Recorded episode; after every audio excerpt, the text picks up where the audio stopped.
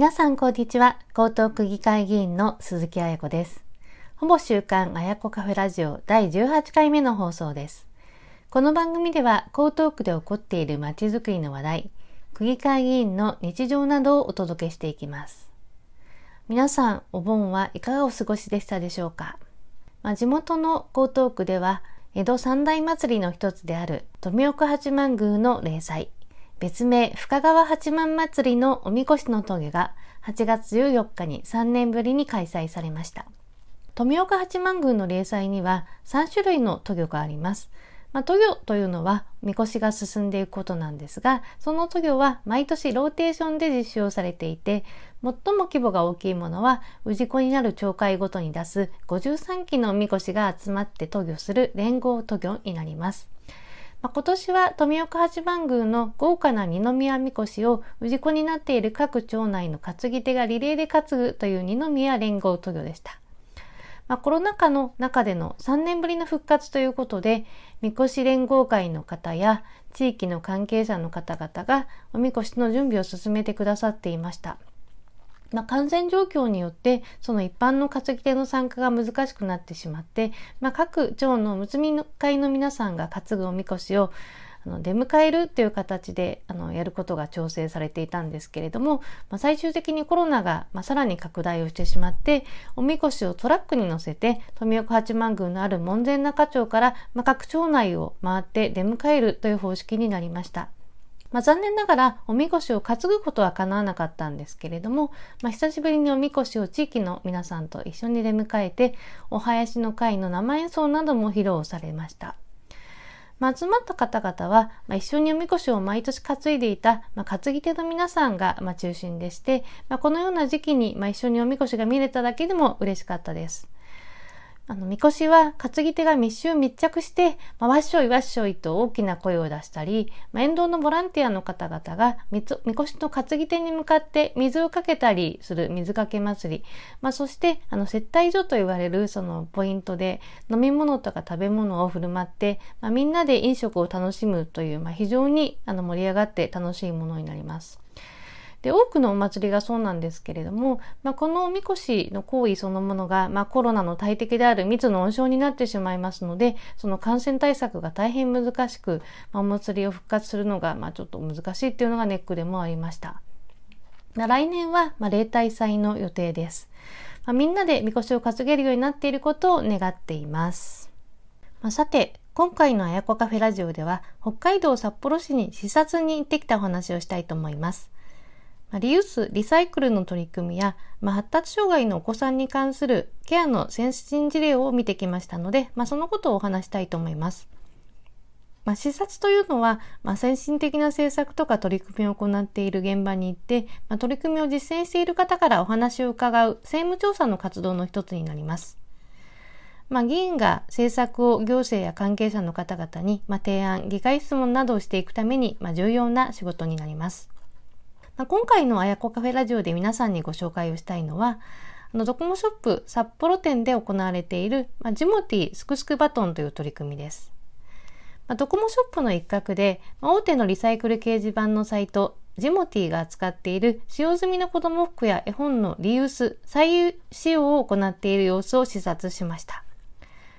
まあ、ドコモショップの入り口の近い場所に、まあ、子供服の融通品がコーディネートされた状態で、まあ、可愛らしくディスプレイをされていて、まあ、その隣にワゴンがあって、そのリユースする、あの、使用済みの子供服が、まあ、綺麗に折りたたんで並べられていました。で、ドコモショップに来店した方は無料で、1家族2点までワゴンの中にある好きな子供服を無料でもらうことができました。で、そのワゴン内の子供服は、まあ、ちょっと毛玉があったりとか、その使用感があるものっていうのもあったんですけれども、まあ、デザインも可愛かったり、まあ、ブランドのものっていうのもありまして、まだまだ着られるものでした。で子供は成長も早いので、まあ、せっかく買ったお気に入りのお洋服が、まあ、サイズが合わなくなってすぐに買い替えないといけないっていうことは多いですよね。でまあ、そんな時に、まあ、気軽にそのリユース品のお洋服がもらえたり、まあ、サイズが合わなくなったお洋服を、まあ、簡単に人にお譲りすることができたらね嬉しいと思います。まあ、店内ではそのいらなくなった子供服とか、まあ、絵本を入れる回収ボックスというのもありまして、まあ、絵本については持ち込んだのと同じ冊数の絵本を受け取る、まあ、物々交換も可能になってました。で使用済みの絵本もその可愛らしくラックに並べられていたんですけれども、まあ、あのアンパンマンの絵本とか、まあ、人気のタイトルの絵本なんかもありまして、まあ、お子さんをお持ちの方にとっては本当にね絵本のリユースも嬉しい取り組みだと思います。まあ、こうした形で、まあ、子どもたちの成長に必要なものをバトンしていく取り組みというのは本当にいい取り組みだなと思いました。でドコモショップの店内を視察をした後にはそのジモティの担当者の方から、まあ、ジモティと自治体が連携した取り組みの事例ということでその全国の49の自治体と、まあ、協定を進んで、まあ、リユースによるゴミの減量をしているというふうなお話も伺いました。まあ、例えばそのゴミの減量事業としては、まあ、北海道では北見市、まあ、東京では八王子市世田谷区などがやっているんですけれども、神奈川県の、まあ、川崎なんかでは、まあ、自治体が回収したそのリユース品の譲渡を、まあ、ジムティーを使って実施をしたところそのリユース品の9割、まあ、譲渡が完了して、まあ、大体多くはあの掲載から1日間ぐらいで譲渡先が決まるということでした。まあ、世田谷区ではその不用品の回収スポットとしてその官民連携のスポットを使ってご持ち込みをしたら、まあ、粗大ごみの回収料金を払わなくてもよくなるという取り組みをやってそのジムティーを使って、まあ、粗大ごみを必要な方にリユースするという取り組みをしていたところ、まあ、1年間で1200品目まあ、3ヶ月で、まあ、53トン粗大ごみの減量につながったという効果があるということもお伺いをしました。ま、ジモティは利用者が1000万人いて、まあ、月間8億ほどのページビューがあるあの大手のサイトで、まあ、多くの方がね、いらなくなったものを手放すときに、まあ、ネットで、ま、ジモティというふうに検索するというふうに言われています。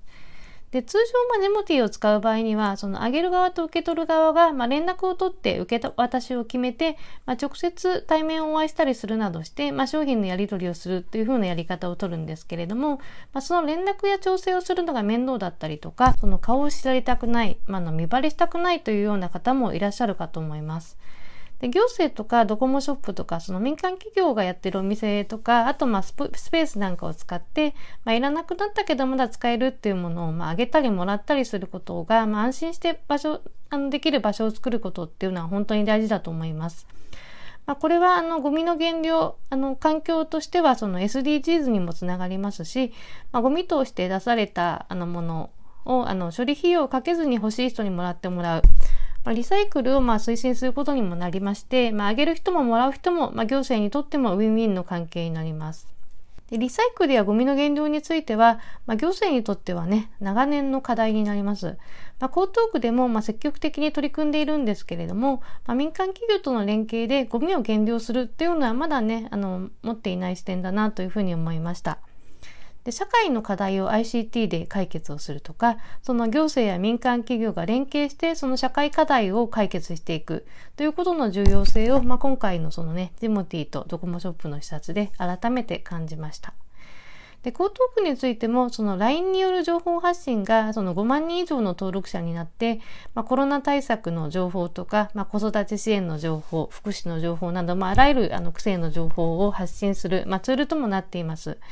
で、こうしたことからも、その多くの方々が使っている ICT ツールを使うっていうことは、その様々な行政課題もま解決することができるし、まあ、区民の方々の利便性向上にもつながるというふうに考えております。まあ、この他の視察としては、まあ、子ども発達支援総合センター、まあ、チクタクというあの施設を視察をしました。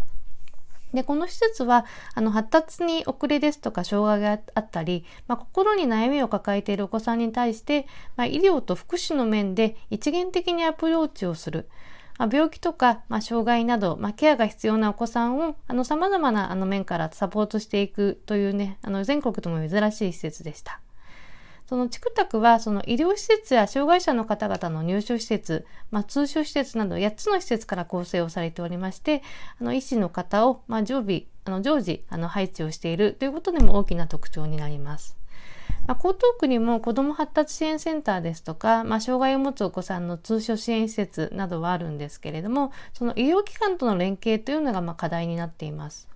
で札幌市のその地区宅のようにその医療と福祉、まあ、教育などの多分野で連携ができている複合施設はあの全国でも非常に珍しいあの先進事例になると思います。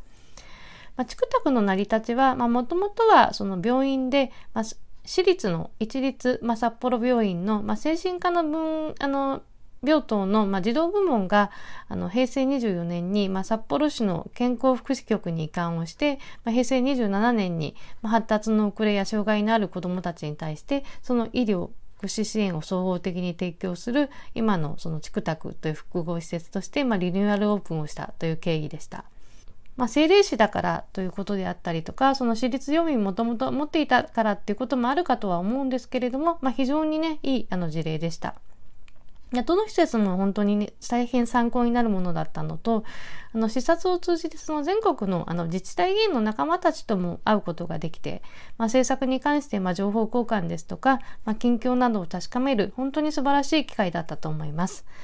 あの、一泊二日ということで、まあ、非常に短期間だったんですけれども、まあ、とても有意義でしたので、学んだことをしっかり高等育成に活かしていきたいと思います。ほぼ週刊あやこカフェラジオ第18回目の配信でした。聞いていただきまして本当にありがとうございます。まあ、気に入った方は YouTube やスタンド FM などぜひ番組登録をして聞いていただければと思います。ではまた次回の放送でお会いしましょう。鈴木あやこでした。